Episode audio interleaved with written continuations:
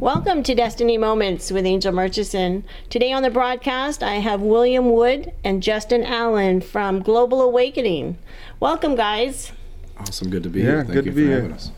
Well, I wanted to start with you, William. Tell me how you got involved with uh, Global Awakening, and I'd like to know a little bit about your story. How did you come to know Jesus?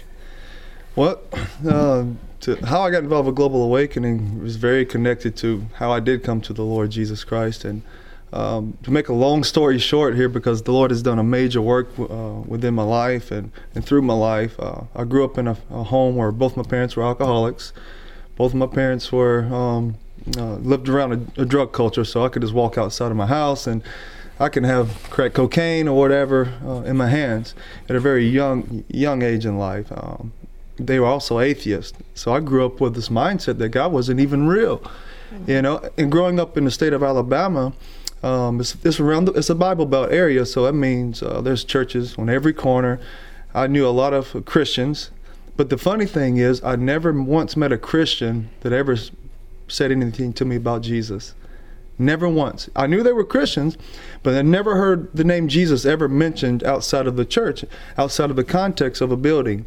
And that really struck me very, very much as a, as a young boy, as a young child. And it kind of solidified in me that God wasn't real because I didn't see I didn't see Christians living their life any different. They just went to the same parties that I went to. They drank the same alcohol and and things that I did, did the same drugs that I did. Um, and so that just kind of solidified in me the, the belief that God wasn't real because I didn't see any power demonstrated through the church. I didn't see any power demonstrated through in, any of my friends that, that called themselves Christians. Um, about the time that I was 12 years old, I was full blown alcoholic, drug addict, because my dad and my mom were you know, they were having their own struggles and own issues with with alcoholism, and I was left alone a lot of times. So uh, I just took up the same same lifestyle. Uh, by the time I was 20 years old, uh, police found me laying side the road, overdosed on on crystal meth, overdosed on crack cocaine. My clothes stripped off, and I'm not really sure how how I got there. You know, they just found me laying side the road. When I came back to, I'm in, laying in a hospital room, and the doctors are are, are trying to pump my stomach out, get get clean my system out with the drugs that was in my system, and and I heard one of the doctors say, William, uh, I don't know if you're going to make it. I don't know if you're going to make it to see tomorrow because your kidneys are completely shut down, completely failed on you. Uh, and as the days progressed, the, the doctors would come in, they would check on me. My kidneys were completely failed, com- completely shut down, and, and they were telling me that my other major organs in my body was were also failing on me. And because I was an atheist, because I, I didn't believe God uh, healed or He was real, I wasn't in the hospital room praying for God to come heal me, praying for Jesus to come save me, because I didn't see any power there. I, did, I didn't see any kind of demonstration of that in my life or in the lives of the people around me. So I, I just wasn't contending for that. But once again, make a long story short, about five days I'm in the hospital room. Every day my, my organs is getting progressively worse. And one night I had this bright light literally shine right into the hospital room. It illumined the entire room because all the lights in the room are off. And all of a sudden, this the entire room is, is lit up with this light. It's almost like a spotlight. And as I began to focus on this light, I saw this figure of a man begin to, to walk toward it like he was stepping out of the light. And as this man is approaches the light and steps out of the light into my hospital room, this power began to touch my body. Now, once again, I wasn't praying for a God encounter, wasn't praying for Jesus to come help me. It was just a sovereign act of God. And as he stepped out of that light and that power begins to surge on my body, it really frightened me. I didn't know uh, how to handle this in that moment, as you can imagine. You know, it just really freaked me out. You know, and this power surged in my body. I'm just shaking, and and this man had brown hair. He had a white gown on. Didn't have any kind of wings or anything like that. But he starts approaching my bed like he's going to come and say something to me, but he's not saying anything. And every step that he gets closer to me, the power gets stronger and it's and it, and it got to a point where I, I thought it was I thought the power was going to kill me. But as soon as I had fear in my heart, there was a love that accompanied the power that came from this being that cast all that fear out. Because perfect love casts out fear. And all of a sudden, I was reassured in my heart and my mind. Well, this this person isn't here to hurt me. He walks right to the foot of my bed, is looking right at me. Doesn't even say anything to me, and just turns like he's going to walk out the exit door. And instead of walking out, he sits down in the in the floor, just just sitting there. And all of a sudden, another strange thing happens.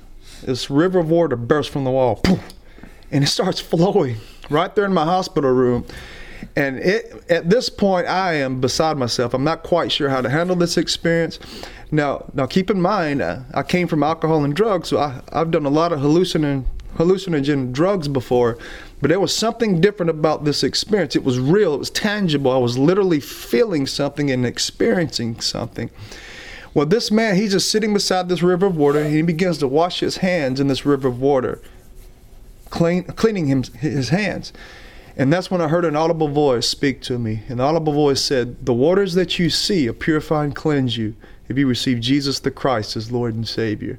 And as soon as I heard that voice, everything inside of me responded, and I said, Yes, I want Jesus. As soon as I said, I want Jesus, that power that was upon my body went inside of my body. And I could literally feel the, my insides, my organs being touched by that power. The vision or whatever it was disappeared. All night long, I just kind of tremble under this power. The next morning, the doctors come back in. They start doing tests on me for several hours throughout that day, and and it and finally they come back in with this freaked out look on their face, and they say, "Mr. Wood, that's my last name." They say, "Mr. Wood, we don't know how to explain this, but not only are your kidneys better, but it's as if you've never done drugs before in your life. Not only are your uh, other organs better, but but it's as if they're brand new." Like we don't even have any reason to keep you at the at the hospital. And so they, they let me go from the hospital. Um, I call my dad. He comes, picks me up, takes me home. I receive a letter in the mail three week, two to three weeks later from the hospital that I had a fifty thousand dollar hospital bill paid for in full. I'm not. I don't even know who paid for it. Wow. I don't know if it was the the angel that appeared to me that paid for it or what. I, am not sure. It was just paid in full. Um, I begin to notice as I'm at home, I begin to notice I'm not going through any withdrawals. I'm beginning to notice all the tendencies from being an addict were not there anymore. And I had tried to get off drugs many, many times. And after a couple of days, you start going through withdrawals. You feel like you're going to die because you're not doing the drugs, and so you get back on them. But this time was very different. I never, never went through any withdrawals. Never had any issue with my kidneys ever again. And about four weeks into my salvation, one day I'm sitting in a, a, a, in a room hanging out with my cousin, and me and him are just having a normal conversation, and all of a sudden I start speaking in different languages we're just we're just talking to one another and all of a sudden I just started speaking in tongues. I didn't realize I was speaking in tongues. And, and at this point I, I haven't told anybody about my encounter. And so I asked my, my cousin I said, and when I got where I could speak English again I said what, what do I need to do? He said well it sounds like you need to tell your parents. And so I did. I told my parents what happened about the encounter. They said well it sounds like you're a Christian I said, "Well, what do I need to do?" They said, "Well, you go to go to the go to the store and you buy this black book. It has Holy Bible written on it, and you start reading that Bible."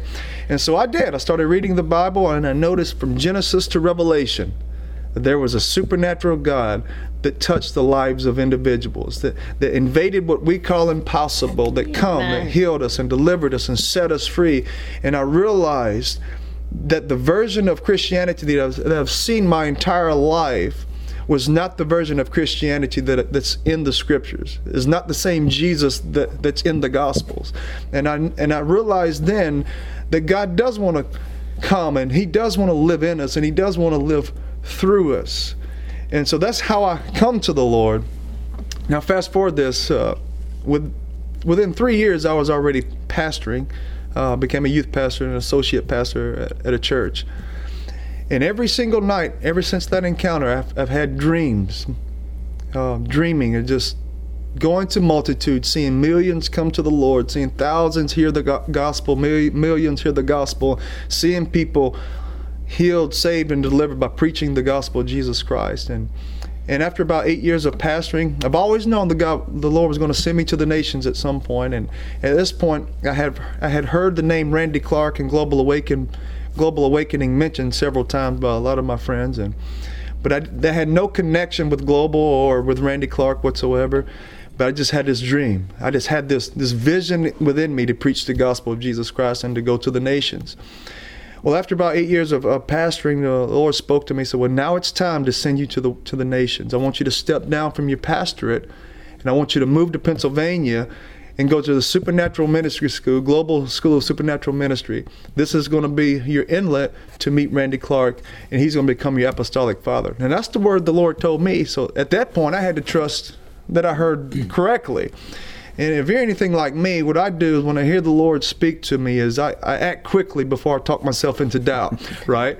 Because we tend to do that. That's right. And so within two weeks, like I said, I stepped down from my position as a pastor. I stepped down, I got the church together, told them what was going on. They were they were all expecting this to happen at some point. And they told me, well, we've been knowing this time is going to come. We just didn't realize it was right now. We were hoping it, it wasn't. But we want to send you out because we love you. And so they took up offerings for me. And they took up enough money to pay for two years of school without having to pay for anything and to live for two years without having to work. Wow. I, I was just able to go there and enjoy uh, the school.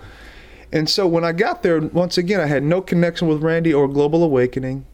And so I wasn't going to go there and try to perform for a man and try to make myself known.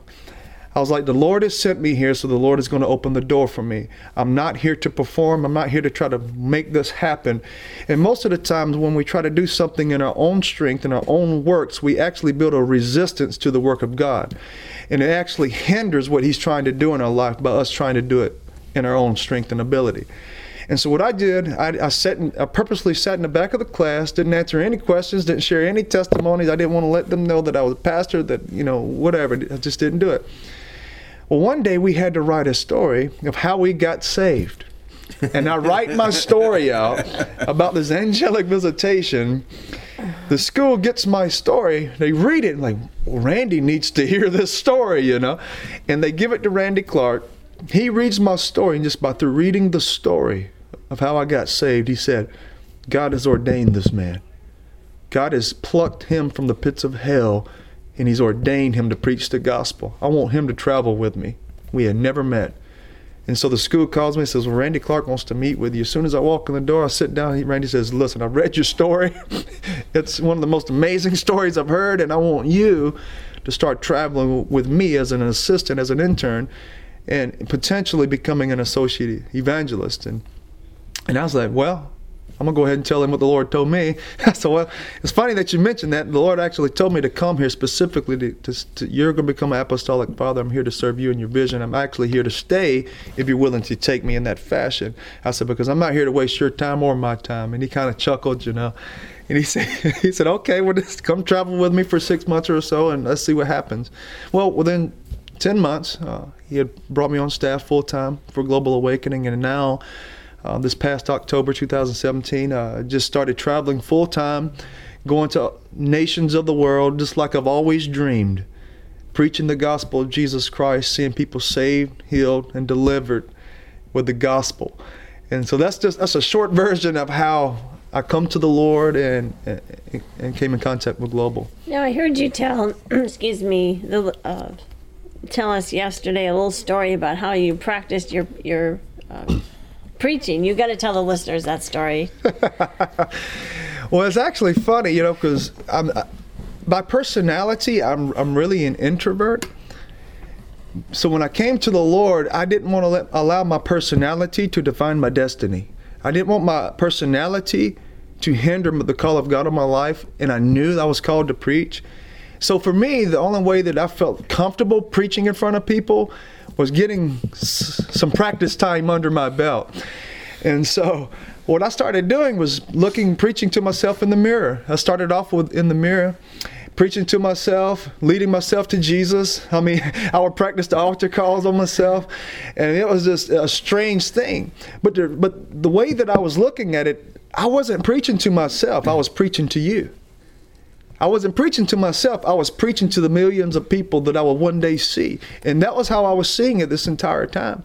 Every day I would preach to myself and I would practice this for a couple hours a day.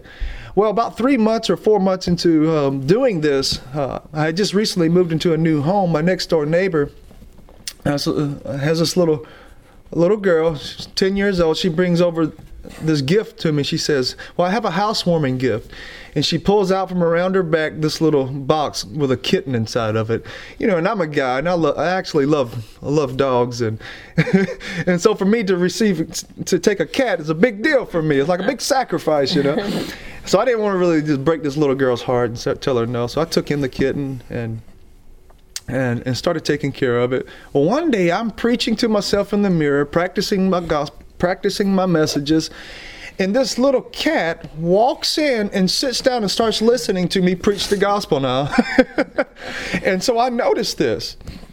Day after day, this cat comes in and listens to me. I said, Well, this is strange. I'm going to start practicing preaching to the cat, you know? And I know this is kind of weird, but once again, it has nothing to do with the mirror. It has nothing to do with the cat. It has everything to do with me preparing myself to preach the gospel of Jesus Christ to the to the thousands and to the millions of people. And so one day, I'm practicing preaching on the cat and I'm practicing my altar call. And I told the Lord, I said, Lord, I know I'm ready to preach the gospel when the cat responds to a salvation message. and, and, this is no mm. lie. I'm, I'm preaching the gospel, I'm, I'm practicing my salvation message on, on the kitten and I looked at and, and I named my cat Cookie, you know, because we're from Alabama. We, we name all our all our animals, you know, food names because you know food's a big deal in Alabama. And so I named my kitten Cookie. And I said, Well, Cookie, do you want Jesus? And sure enough, as soon as I said, you want Jesus? The, the, this kitten said, Meow. Responded to the gospel now. Now, I'm not trying to create a theology no. where, like, we're leading animals to Jesus. But right. once again, it has nothing to do with the animal, right. it has everything to do with the preparation of myself to preach the gospel. Well, that took, that was probably six or seven months into this now. I could have went home and I could have been and could have com- groaned and complained about not having opportunities to preach, about nobody opening up doors for me to go and share the gospel. But instead, I actually went and prepared myself for the gospel. I went and prepared myself because I knew I was called. And so I wanted to partner with that call and do something. Even though it may sound crazy, even though it may be outside of people's boxes, but I was willing to do something. Well, two weeks after I lead my cat to Jesus, sort my, of sounds funny. My pastor calls me and says, "Well, William, I want you to start coming with me to to the county jail, and I want to give you an opportunity to preach." He didn't know I'd been practicing for six months, you know, and I had wisdom on me at that point. I didn't tell him I was preaching to my cat, you know, I didn't want him to yeah. tell me stay home, you know. And so he takes me to the first cell and he says, "Actually, William, I want you to I want you to preach to the message today." Like I said, he didn't know I've been practicing for six months, and and all of a sudden I open my mouth and I just I go for it. I mean, I preach the gospel hard, and every single man in the cell gives their life to Jesus right there in the moment. Amen. And it was that moment right there that I knew. Amen. God has called me to preach the gospel of Jesus Christ. That when I pro- proclaim His name and I lift Him up and I speak the good news of Jesus, people are going to get saved and healed and delivered. Amen. And I actually st- I actually did that for two years. Every Sunday, went to that jail, went to every cell in the county jail, and preached and led hundreds and thousands of people to to, to Christ. So that's Praise that's God. how I happened. Praise God. Well, thank you for sharing that. That is that's a wild story, but I love it. well, Justin, tell me a little bit about you. How did yeah. you come to know Jesus? Well, I can't remember a time in my life that I didn't know about Jesus. So I have like the the story of raised in a Christian home, in church from birth. Uh, my parents sang in the choir and did special music. I was raised in the Baptist denomination, Southern Baptist in uh, South Florida and then East Tennessee uh, for a little bit. And so there wasn't a time in my life that I didn't know about Jesus, that I didn't know about um, the Bible and Bible stories from a little, from being little all the way up. Um, but that being said, uh, in the denomination in which I was raised, we didn't have a grid for the gifts or the supernatural. Uh, we we weren't against healing. We weren't necessarily for it. Like the extent of uh, our experience with healing ministry was gather the elders around, anoint them with oil, and hope for the best. Right? Uh, I think that's what the Bible says, but probably not. Um, and we didn't have a problem. We, we would always I would always hear stories about the mission field and miracles happening on the mission field. And for some reason, we thought God was more powerful on a distant land somewhere. Um, but in in the good old U.S. of A., we didn't know that God could move. And uh, I, I, came up, I, I, got a strong call. I got saved around the age of seven. Uh, I just remember distinctly laying in my bed, and I had an awareness at seven years old uh, that I needed Jesus. Uh, and it wasn't like a c- condemnation thing because uh, the circles I was raised in, they have a heavy emphasis on salvation, uh, uh, repentance uh, and salvation, but not much past the cross. It's like get you to the cross and you stay there for the rest of your life. But, you know, there was a death, burial, and resurrection, you know, ascension, all of that stuff. God gave gifts to men. We didn't talk about that a lot. Um, but I, I, remember distinctly uh, being aware that I needed Jesus, like for me, not just because people told me. I was like, I, I'm aware that apart from Him, I can do nothing. So I, I can remember laying in my bed Spirit of the Lord uh, con- convicting me that I needed Him and uh, giving my life to Jesus, and I felt a, a, a like a, a, shift in my life at seven that was notable. I was like, okay, and you know, I did what seven-year-olds do. I went about my life. You know, it's like I had Jesus, but I didn't really know. You know, what does that look like in a seven-year-old? Sometimes it just looks like you just live your life. And uh, I I was always involved in church, youth group, ministries, and this, that, and the other. And I think I was 14 years old um, I went on my first mission trip. I went to uh, Honduras, and I just I, I, went because it was the first trip that I could go on missionally at 14 years old. It was the cutoff age, so I was like old enough to go with the the big kids, and uh, my eyes were opened uh, to a reality that was different than the one I was exposed to, and I started to realize that that my reality was not the reality of the masses and uh, God kind of reshaped my paradigm for what life and, and, Christianity was. In comfortable Christianity, I saw people that grew up in uh, uh, abject poverty and like all sorts of different things, and that were very happy with Jesus. People that depended on Jesus, like, and it, and it marked me. And uh, uh, it was actually in Honduras is where I ended up getting called. Uh, I don't remember if it was that trip or another trip, um, but I remember distinctly the Spirit of the Lord coming to me and uh, I didn't have language for the encounter then, but I knew that I was called to ministry, that I would give my life for the gospel. And I didn't know what that looked like. I didn't have a grid for what I do now. I didn't have a grid for revival or any of that. But I knew that I would preach, teach, and train people, like disciple people, because I knew about making disciples.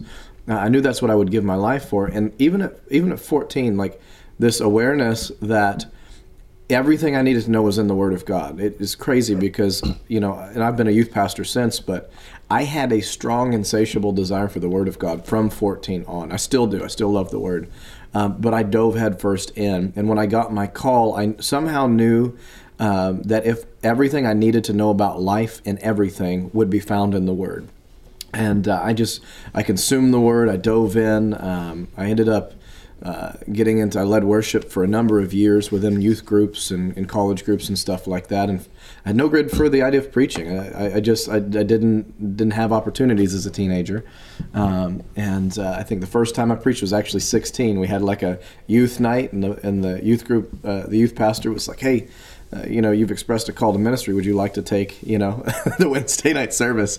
And I, you know, prepared and had 10 pages of notes. And as William said earlier, I think I was done in like two minutes. And, uh, you know, it was, I'm sure it was powerful and short and sweet to the point. Um, but that was the first time. And, but I got this taste for like, man, I, I, feel like I'm most alive when I'm when I'm conveying the gospel to people, when I'm talking to people about Jesus. I loved worship and I loved uh, those those encounters, and we actually had some sweet times where the Lord would crash in. And though I didn't have a grid for the Holy Spirit, if you're a Baptist, you know how to say, The Lord laid this on my heart, right? Uh, which is just, it's all in the language, right? And the Lord was speaking to me prophetically, and I was discerning environments, shifting atmospheres through worship. And actually, a lot of my training ground for the prophetic was when I didn't know I was being trained for the prophetic. So uh, through worship, I would say, I feel like God's doing this. And the Lord would actually begin to crash into those meetings um, and sovereign glory would fall, and you know those those times where you just get into the presence of God and you can't get back out of it. You know, in two hours. We even had encounters in my youth group where we would be worshiping. The Spirit of the Lord would fall in. There would be corporate repentance. Kids would run up like unprovoked. No biblical precedent for this. They would get on the mic. They would say, "I've been doing this, this, this, and this." Fall on their face and weep at the altar. People would get saved without the gospel being preached.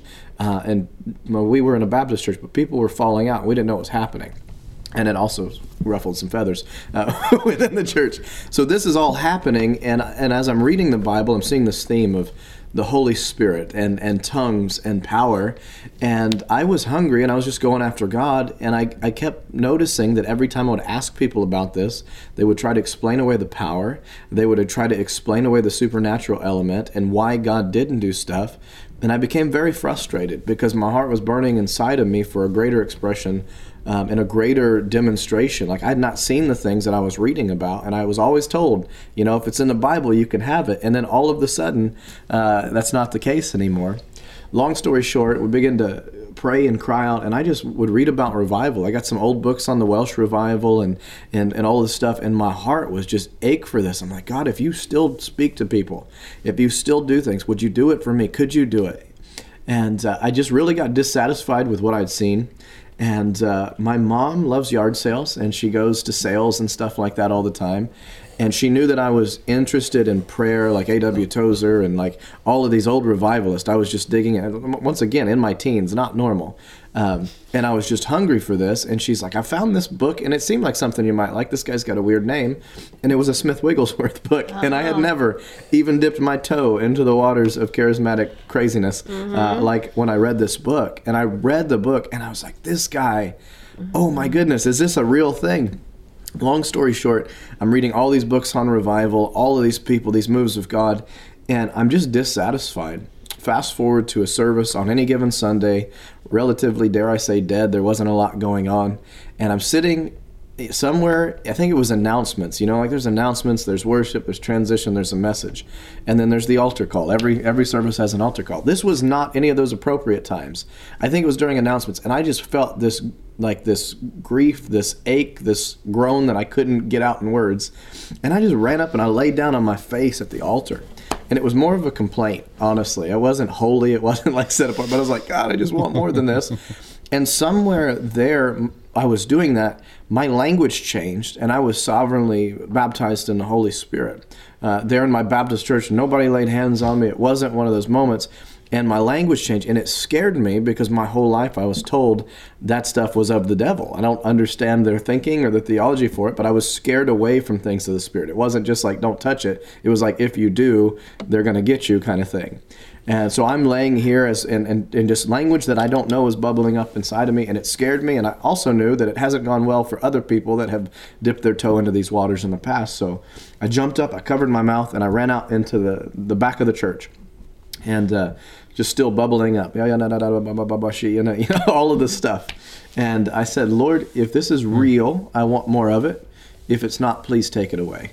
And the rest is history. Would you believe I got more of it? Um, just a, f- a few weeks after that, um, our, our music ministers there at the church were Closet Charismatics, and uh, they said, "Hey, we're going to start a, a, home group Bible study, and we want to talk about the kingdom." Well, one of the themes I'd seen in the books that I was reading was people talked about the kingdom, and I knew in Matthew it referenced the kingdom, but I had no grid for the kingdom. I had no grid for why the garden was a thing. Adam and Eve confused me. I was like, "Why is that even there?" And uh, we went to this Bible study, and we just went through a Myles Munroe like introduction to the kingdom, wow. and it it was like I heard the gospel for the first time. I was like, this is why the cross is important. This is why the garden's there. And when I realized God was restoring us back to like it never happened, I was like, this gives me the legal framework and precedent as a good Baptist. I've got my scriptures in order. It was like God took all of the miscellaneous pieces of scripture, linked them together, and all of a sudden everything made sense to me. Fast forward to the next week after that, or a couple weeks after that, the same Bible study. I hadn't told anybody of my experience or anything like that. they say, We want to show you a documentary. Um, it's a little weird, it's a little out there, so we're only going to show you parts of it. And uh, they said it's called Finger of God, a documentary by Darren Wilson. It documents all the ways that God moved. And I was like so new to this, it blew my mind. And I remember watching the Bethel School of Supernatural Ministry students go on a treasure hunt sit down with notebooks, write down what we think God's saying, and then go out and find the people and pray for them. And I thought literally that I was going to explode or my heart was going to beat out of my chest because I came alive inside in a way that I cannot describe as I watched it. And I was like, now that I've seen this, I can't not do anything about it. That's not the right language, but like, there, there's no way I can see this and do nothing. And uh, my best friend was there with me. His name's Dustin, and we got through afterwards. And this was like mind you, this is radically outside of our grid for anything. So even the fact that we're watching this, doing this, is grounds for getting excommunicated from our gatherings. And uh, I was like, man, did you feel anything? And he's like, yeah, I, I felt it too, man. It was wild. I was like, we got to do this. So we agreed that we were going to start doing what we saw them do.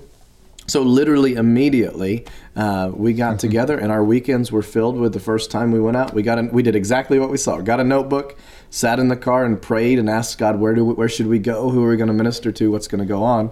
And we thought that we were going to come back with our tail tucked between our legs, embarrassed because we had tried something and it failed and ended up seeing the glory and goodness of God the first the first time we went out. Radically accurate words of knowledge, the presence of God showing up. We intended to be out for 30, 45 minutes. It was three three and a half hours. UT campus in Knoxville, Tennessee. Uh, one God encounter after another after another, and we were hooked. And the rest was history. Um, it was some of the greatest seasons of my life. I had no grid for the charismatic, and the Lord began to train us out of that. I never aspired to build a ministry or start a ministry. I wanted to minister for the Lord, uh, but I wasn't.